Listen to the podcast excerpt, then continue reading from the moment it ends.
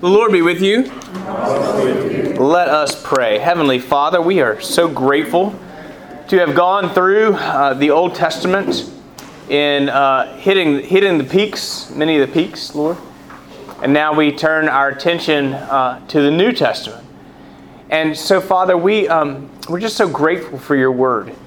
We're so grateful that you, from the very beginning, have been a God who has desired to reveal yourself to us. And that you have been a God who speaks, a God who listens, a God who is relational. And so, Father, we stand in a long, long, long heritage of those to whom you have bound uh, to, by your covenant. And so, Father, we are so grateful that our covenant fulfillment, uh, Jesus Christ, came and uh, lived and died and was resurrected and ascended. We come to you in His name, gathered as your people. And it is in His name that we pray. Amen. Amen. There it is, my coffee. I don't know how to teach without coffee in my hand. So we're beginning the New Testament. We have um, we have gone through 50 lessons through the E100 essential 100 passages. Uh, the so 50 Old Testament passages, and we're heading into the New Testament. 50 New Testament. I expect it'll take us probably through the summer. Um, because I always plan out this week we'll do two or three of these lessons, and I, I'll, I'll then I end up going. Uh, we're just going to do one at one. So today we're going to do John chapter one, and then next week we'll do uh, Luke chapter one and chapter two. So it takes me a long time to get through these because there's so much, uh, so much things, uh, so much, so it's so rich. It's so uh, there's there's so much material. But you know, as we begin the New Testament, it is very, very important for us to understand uh, that we are simply continuing the same story. We're simply continuing the same story. It's not that the Old Testament is one story and the New Testament is, a, is another story. Uh, you know, one of the things I hear so often, and you've probably uh, heard it said, you may have said it yourself the Old Testament God is a God of anger, the New Testament God is a God of love. Right? And I what we want to, to have been seeing, in fact, one of the reasons we're going through this Essential 100 passage is to see that there is a, uh, that we are worshiping the same God uh, that we always have worshiped. We're not taking, uh, when you say that there's, uh, uh, the Old Testament God is a God of anger and the New Testament God is a God of love, we're not, it, that is not really taking into account the biblical witness, um, but rather isolating a few stories and then overlaying those stories with 20th century values. But we actually want to let those stories, which are ancient, speak on their own terms as best we can. And we're always going to have a 20th, 21st century uh, filter, um, but we are um, we want to let them speak from their own context.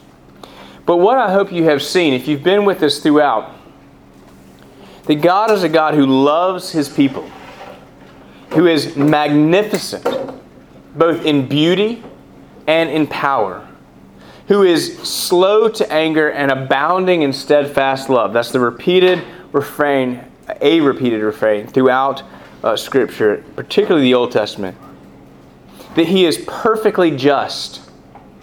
And he is and always has been stridently opposed to sin as an expression of his love.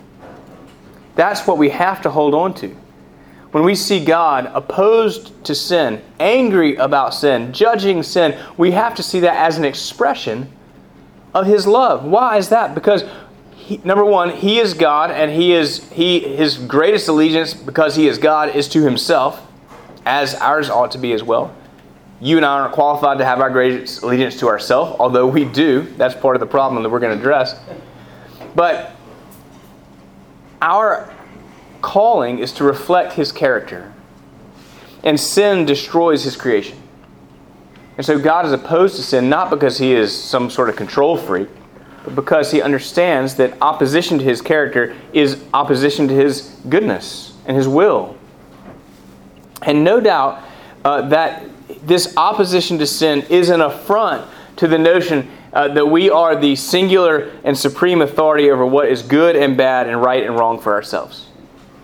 Like that is that is sort of a staple uh, given in our culture. I am my own supreme authority.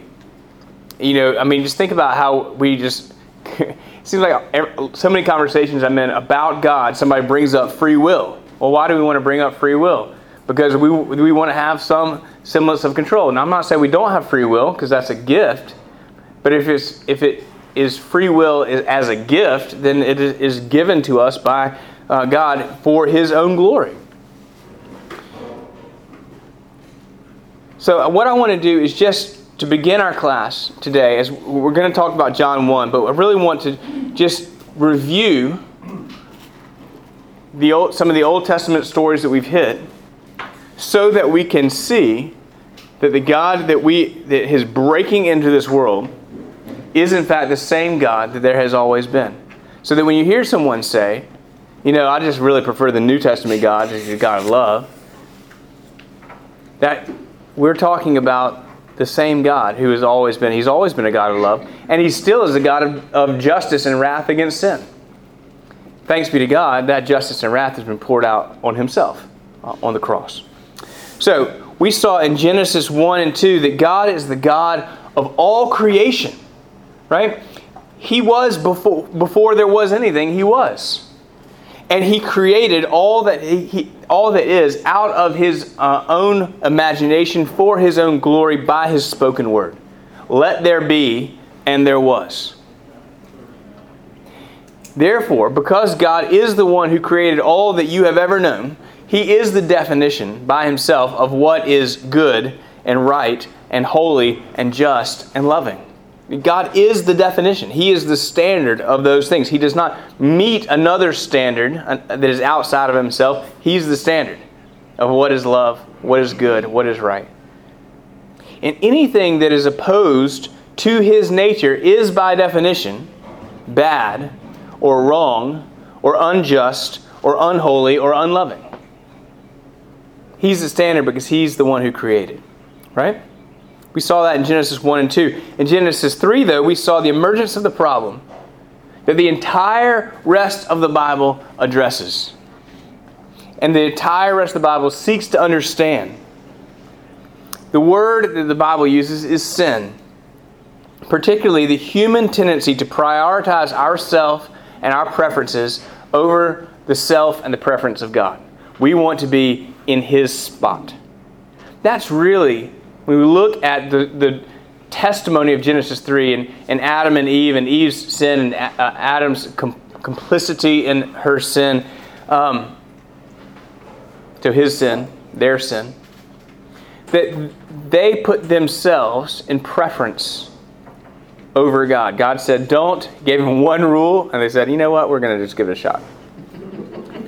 Um, now, whether you believe there's an actual Adam and Eve or not, is really irrelevant to the testimony of that story. Now, I do.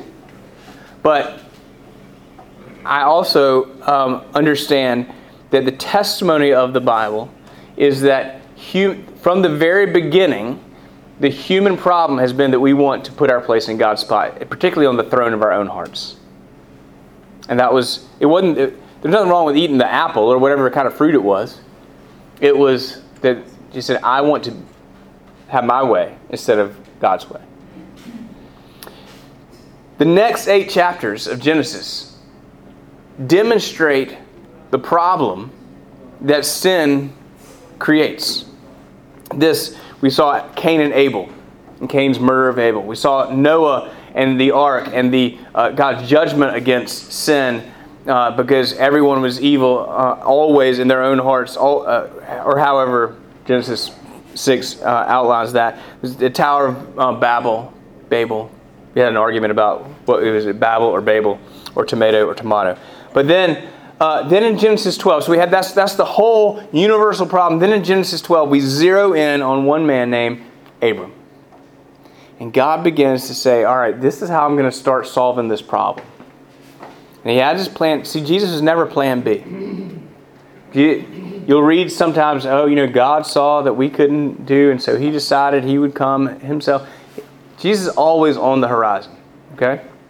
But he began it, rather than just showing up, he began it by demonstrating to his people that if they were going, he was going to lay down his own character for them in the form of the law, then they were going to rebel against that in, in every case. So God begins the solution that he's going to send with uh, calling Abraham and his barren wife Sarai saying, Your descendants are going to outnumber the sand of the seashore, and throughout your line, all the nations of the earth are going to be blessed. So, see, God is always wanting good for his people. Through, through your line, all nations are going to be blessed. And then in Genesis 15, the establishment of the covenant. Now, I'm not going to go this slow through the whole Old Testament, but um, we see the establishment of the covenant. God's binding himself to his people. Remember, the, the um, Abram cuts the animals in half and the smoking fire pot goes through, but Abram never walks through, uh, saying that, that um, norm, where normally the, uh, the, power, the power player in a covenant would say, uh, would send the other person through that cut covenant and say, uh, if you fail in your uh, responsibility, then this, these cut animals, this is what's going to happen to you. But God goes through instead saying, if you fail and you will, this is what's going to happen to me. There's this covenant. God's binding himself. That though they will be unfaithful, he will be faithful. And we see the miraculous conception of Isaac, uh, the saga of Jacob and Esau, Jacob's 12 sons. God is watching over Joseph as he's sold into slavery in Egypt, good coming from evil. Remember, Joseph says to his brothers, What you intended for evil, God intended for good. And so we see a great lesson in our own life.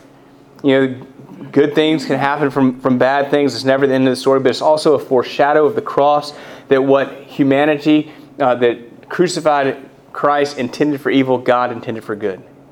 That's why we call it Good Friday, right? It's, it's, it is actually the ultimate redemption uh, for, our own, for our own sins, our own eternal lives. We see Moses at the command of God leading the people out of slavery in Egypt, uh, defeating Pharaoh. We have that ma- ma- magnificent, majestic passage of the Passover. Now, we have God's wrath poured out against sin in the, 12, in the 10 plagues, and particularly that 10th.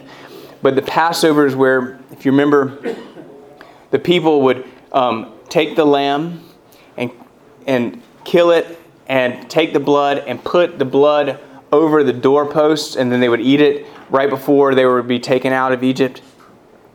And God would send his spirit, and he said, When I see the blood of the lamb, I will pass over you. And we can get pretty quickly to the cross from there, right? When I see the blood of the Lamb, I'm going to pass over you from judgment. So he withheld his judgment wherever he saw the blood. So we see, again, God's establishing his patterns. He's the same God then and the same God now. We see him crossing uh, the Red Sea by the power of God and the will of God, um, uh, delivering his people from an impossible situation. Walking through the water to that which is promised to God foreshadows baptism, our own covenant um, sign, sacrament. Through the waters of baptism, uh, we are made uh, a free people. In fact, next week in the 8 o'clock service, we'll have a baptism. Probably the first baptism that anybody can remember in the 8 o'clock service. Nora Bishop and her daddy, Ben, will be uh, baptized. So, um, so we see God uh, leading his people uh, through an impossible situation to freedom. Same God. Uh, leading his people with a cloud by day and a pillar of fire by night. The giving of the law on Mount Sinai to say both, This is who I am as your God, as a God who reveals my character to you, and this is the life that I have designed you for and designed for you. Right? So God shows himself here, as always, to be for his people and stridently against sin, which um, sin which contradicts his character and, and destroys his people. God is against sin because it is for our good that he is against sin. Also, in the law, we have the establishment of the sacrificial system. It's very important.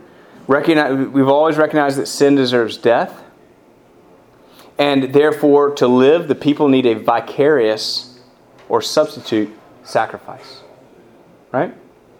Now, the author of Hebrews tells us the blood of uh, goats and bulls can't ever wash away human sin. Ultimately, what we need was a human sacrifice, which sounds pretty barbaric to us, but in fact, our whole faith is staked on that. Go through continuing the giving of Joshua is not Moses and the giving of the law, giver of the law that takes the people into the promised land, but Joshua. What is Jesus' name? Jesus' name is Joshua. That's they're the same name. And it is Joshua who leads his people across the River Jordan and into the promised land. I feel like, is it just me? I feel like the, the uh, pillar of fire, it must be in this room. Is it hot to anybody else is it just me? Okay. I'm going to uh, uh, appoint Gary March. Uh, no, I'm going to appoint my junior warden right back here and say, will you please uh, uh, give us a little AC? Maybe it's just my coffee. Maybe it's just my teaching. I don't know. So,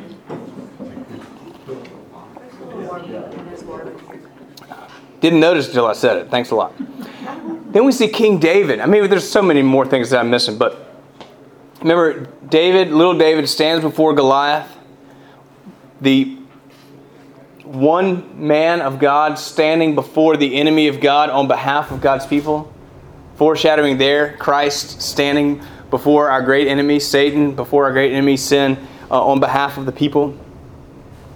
We see also, of course, in David the establishment of the monarchy and the Davidic covenant. There will always be some, for eternity, there will always be someone on your line, uh, of your line on the throne of, of Israel. Right? So David was both a recipient of unreasonable and extravagant grace, because he was a champion sinner but also David as a means by which God would fulfill his gracious promises to his people. And then we see, through, obviously, there's a lot more to the story, but we see the prophets, God raising up his spoken, his chosen mouthpieces, calling his people. Uh, back to God, calling his people uh, to repent of their ways, to repent of the life that dishonors God and places themselves in God's position. So that's what we're seeing uh, in the prophets. And there's this tension throughout the Old Testament. The Old Testament is not trying to make a case that there is a God. The Old Testament is not trying to establish creation versus evolution. That's not, that's not the burden of the Old Testament. The burden of the Old Testament is how can a holy and righteous God have anything to do with an, an unholy people? That's the question. Or you might say like this Who will be the Lord of the human heart? Who will be the Lord of the human? That's the discipleship question, isn't it? Who will be the Lord of my heart? Will it be me or will it be God? That is a daily, moment by moment question that you and I ask as disciples of Jesus. Who will be the Lord of the human heart? It's a corporate question. It's also an individual question. It's a question for all of God's people, and it's a question for every one of God's people. Who will be the Lord? So, what is firmly established in the Old Testament is that there is a gap between humanity and the God who created, who loves, and who owns us all. Right? There's a gap.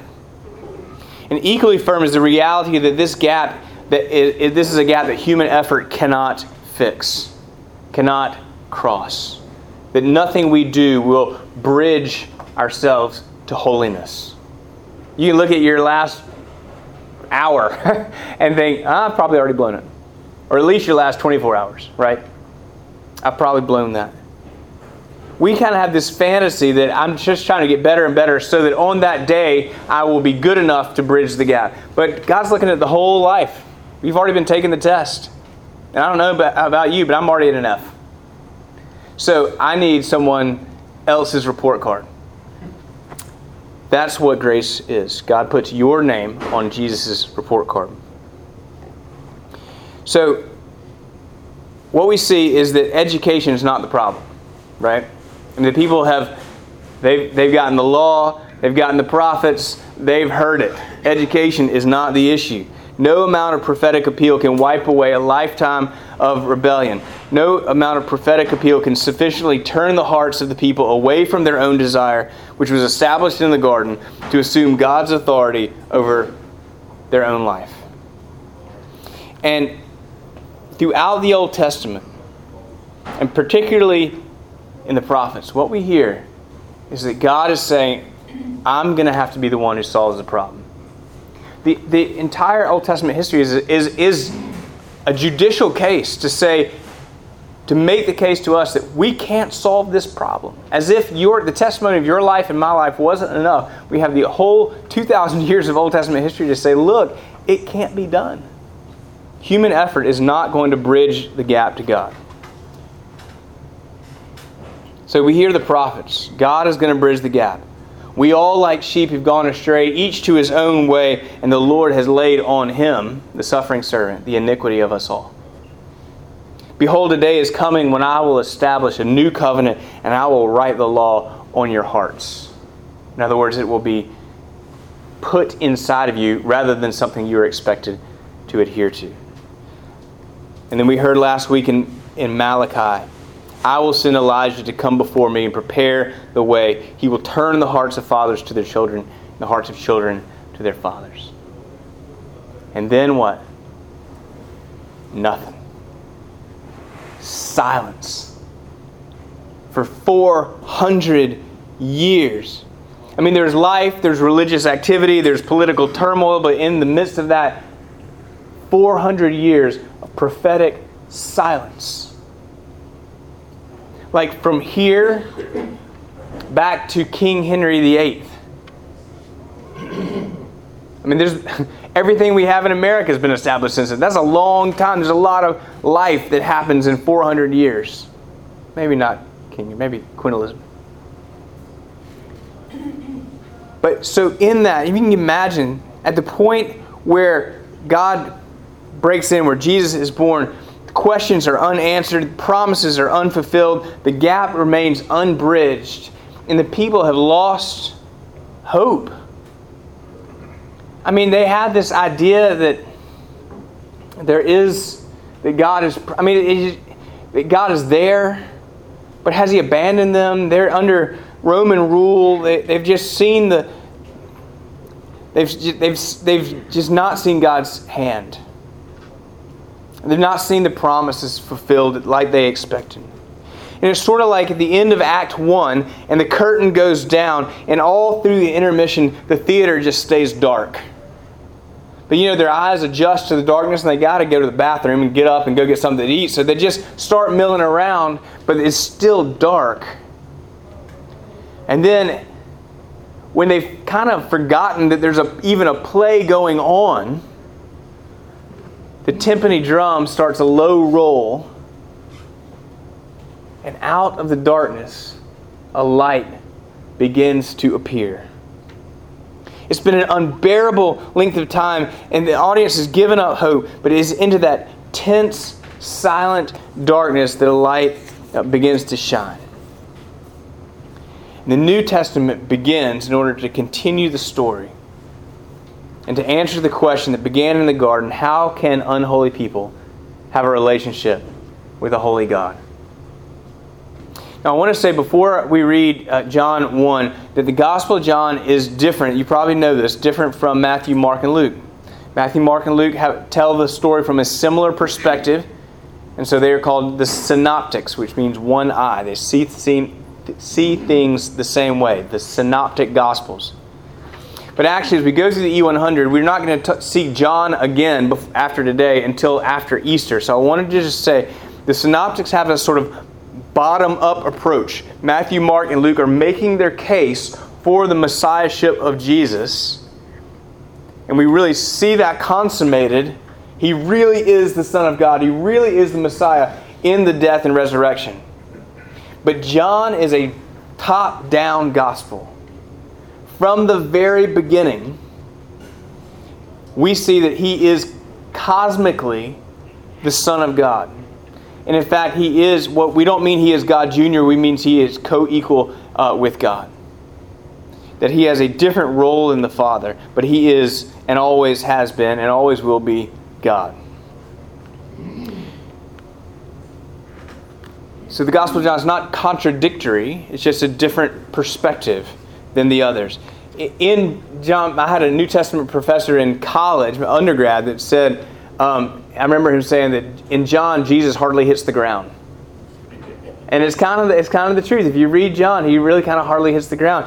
I remember going through John with a group of men in Birmingham and seeing how, uh, for the first time, really, how uh, intent, John, is to show the unity between Jesus and the Father. Jesus is God. He has come to be with us. Whereas in the Synoptics, Matthew, Mark, and Luke, we see that God, um, we see, the case is made from almost, like I said, from a human perspective. The Gospels are biography, but they're not like modern biography. They're not concerned with psychological development and chronological um, precision. They are um, an ancient biography tended to focus on uh, the significant events and the teaching around the life of the subject. And a lot of times, to make the case, they would lump those things together, not in a way that was chronological, but just by theme. Okay? And that's really what the Gospels do. So that's how we want to read the Gospels.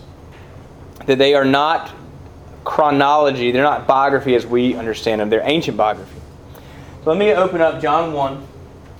And um, and remember this is this is the light dawning. And John does a magnificent thing in this top down approach. He begins before the beginning before the beginning of time. He says, In the beginning was the Word. And the Word was with God, and the Word was God. He was in the beginning with God. All things were made through him. So we see we have we have in the beginning. Now what was what was what are the first words of Scripture? In the beginning, God created the heavens and the earth, right? in the beginning. This is very intentional on John's part. In the beginning was the Word, and the Word was with God, and the Word was God. He was in the beginning with God. All things were made through him. So he's saying that Jesus is the agent of creation. Without him was not anything made that was made. In him was life. So Jesus is the Word of God, the expression of God's character and nature, and he is the one through whom all of life gets its life right? He is this spark. The light shines in the darkness, and the darkness has not overcome it. There was a man sent from God whose name was John. He came as a witness. You can hear the timpani playing in the background as John is, is writing this. He came as a witness to bear witness about the light that all might believe through him. But he was not the light. He came to bear witness about the light. So we have the beginning, and then we have creation, and we have a new beginning. There's a man named John. And then we have new creation. Beginning, creation, new beginning, new creation. The true light, which gives light to everyone, was coming into the world. He was in the world, and the world was made through him, yet the world did not know him. He came to his own, and his people did not receive him. But to all who did receive him, who believed in his name, he gave the right to become children of God. Who were born not of blood, nor of the will of the flesh, nor of the will of man, but born of God. And the Word became flesh and dwelt among us. And we have seen his glory glory as of the only Son from the Father, full of grace and truth. Now, I could keep going, and there's so very, very much to say uh, about this. But you can see how God, uh, John is starting from the before the dawn of time and saying that God, Jesus is and always has been with us, and He has come uh, to solve the problem. He is the prophetic, the fulfillment of the prophetic question. He is the light shining into the darkness. Now, the word, you may know this, that the word in Greek uh, for word is, anybody know? Logo. Logos, right? Logos. And in the Greek mind, let me try to say this all right. In the Greek mind, the, the logos or the logos was the, it's the that's the word from which we get logic. It is the it is the thing that held the universe together. It is the reason that uh, the sky was blue, the reason that we all stay stuck to the ground rather than floating off. Uh, it was the reason that the sun went down on one side of the earth and came up on another side of the earth, and it was cold some months and hot some months in a pretty repeatable pattern. That's the Logos. It is the thing that holds the world together. The supreme designer pattern of the world. I'm sure there's a more articulate way to say that. But the logos in Hebrew, the word, as I remember, is dabar, but it's the same word, and it had also had a philosophical meaning, and that is that um, that is not what holds the world together, but what holds the individual together. It is the expression of an individual.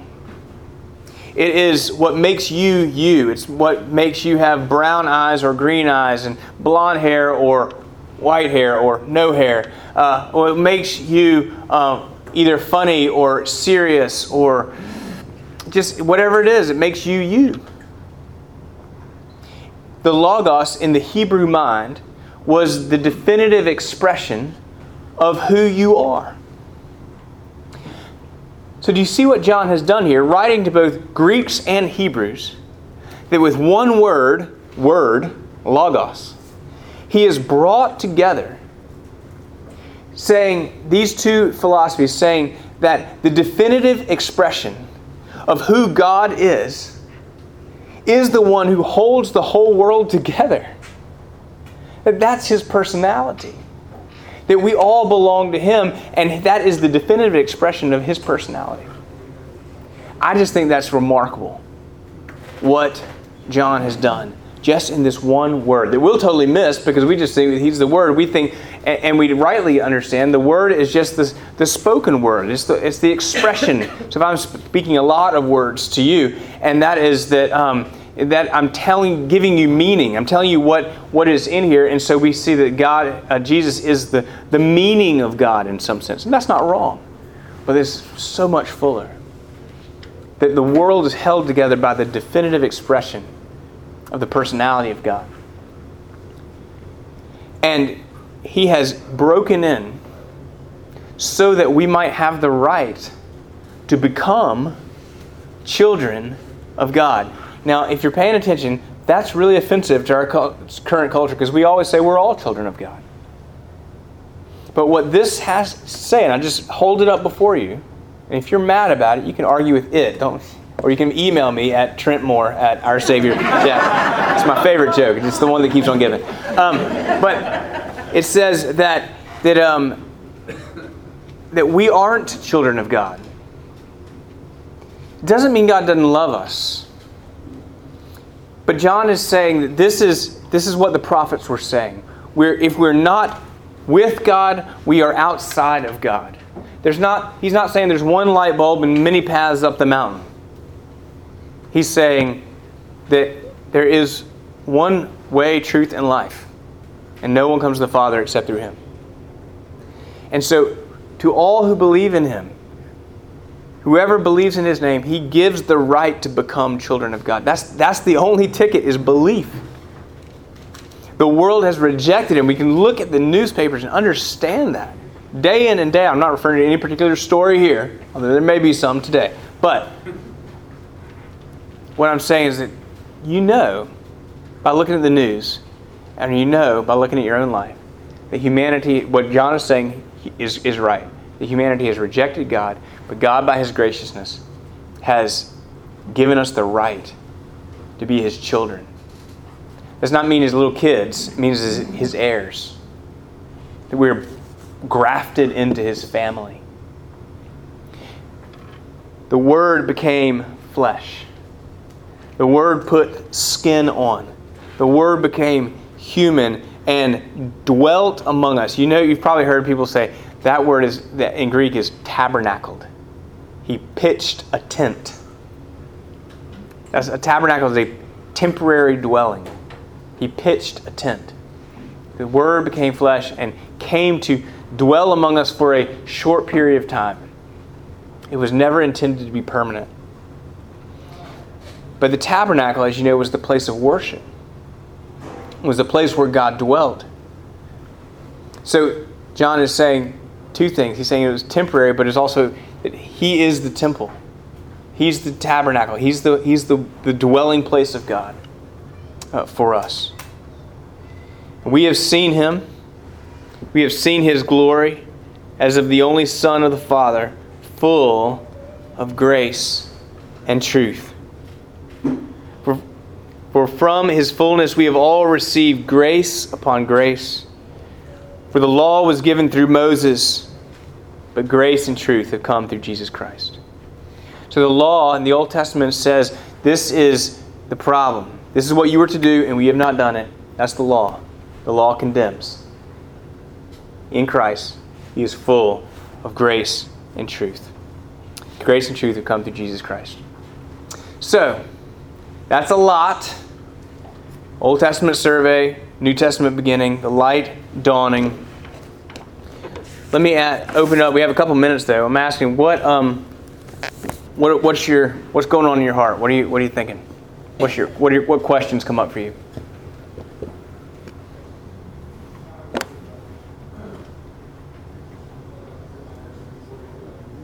Yeah, Josh. You were talking about the word, mm-hmm. know, the same, you know, the beginning of the word was. I'd always taken that to mean like the, the entirety of Scripture. You know, we all- often refer to Scripture as the Word, Mhm. and the Word became flesh, and it's kind of the whole embodiment of Scripture was in Jesus. Yeah. But I like your story better. So, so what? If you couldn't hear Josh, he said he always understood that the um, that, that Scripture was in the beginning, and Scripture became flesh in Jesus, and that's not wrong. I mean, that's the express. Scripture is the expression of God's will and intent. It was in a sense written. refer to Scripture as the Word. That's right. But but ultimately the word is is Jesus, right? I mean, the word, even the Scripture reflects uh, the ultimate expression of, of God's character, which is seen in the face of Christ. But yeah, good. Yeah. Going back to what you said about the children of God, we're not all children of God unless we believe. How does that work in that we're all born, we're all, God has given, given us this, this life? How does that work in? Say it again. I, As far I'm not sure I understand. In other words, God, we're all uh, given a birth. Yeah, we're all given We're birth. by- From God. Uh-huh. But now, we're not children of God until we believe, is that correct? Well, in this, I mean, this is a theological sense, right? This is this is um, if we are running away from God or declaring I am God unto myself, uh, or I'm going to worship God in a way of my own making rather than of God's gift, then we're saying we're outside the family. That's what that's what John is saying. That's the light has shined in the darkness, uh, but the darkness is not. Uh, what, what- no, I'm. He was in the world, and the world was made through him. Just what you're saying. Yet the world did not know him. He came to his own, to his own people, and they did not receive him. That's, that's what he's saying. We're outside of that. But, anytime the New Testament, really any, but especially the New Testament says the word but, you want to pay attention, right? But, to all who did receive him, who believed in his name, he gave the right to become children of God. We are offering ourselves to that, uh, to that relationship. That's what I mean by it. Doesn't mean God doesn't love everyone. I want to be very clear about that. But we are saying, until we come to Him in faith, we're saying that we aren't in that family relationship. That's what we're saying. We're not co heirs with Christ. Make sense? Okay? What else? See that I want let me just say about that. I don't mean that as condemnation. They're not one of us. I don't mean that at all. That's not the emphasis that I want to put on that. What I want to say is isn't it amazing what God has given us?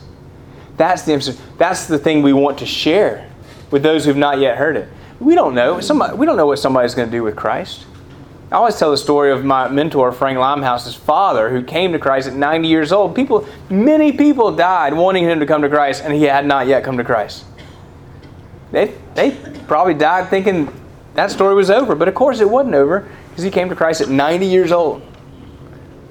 And he said, Gosh, what have I been waiting on all my life? You know? So it's a doctrine of assurance and of comfort and of blessing, not a not shouldn't be we shouldn't emphasize it as a point of condemnation. It's not us against them. Because we never lose our need for grace, right? We always need daily, we need God's saving grace. Thank you, Father. 10 11, time to go to church. Love you, mean it. God bless you. And we will next week we'll be in Luke chapter two, uh, one and two. Luke one and two next week.